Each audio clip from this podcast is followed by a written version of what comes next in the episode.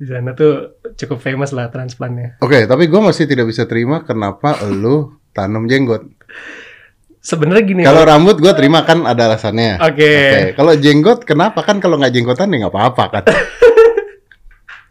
Jadi kalau jenggot itu sebenarnya gini, gue tuh bagi gue itu eksperimen aja sih. Jadi waktu itu pada saat gue di sana, uh, gue tanya dokternya, ada berapa graf, graf tuh kayak helai rambut gitu ya, yang bisa ditanam di saya gitu. Nah dia bilang, uh, dia bilang bisa 6000, 6600 something lah, dan itu banyak gitu. Artinya itu yang available, yang bisa Hmm. dicabut.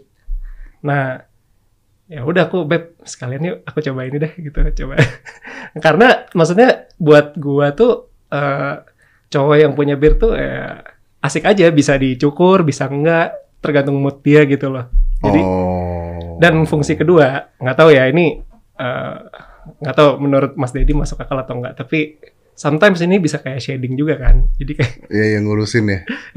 Iya, iya, iya. fungsinya karena gua udah nggak mungkin sekurus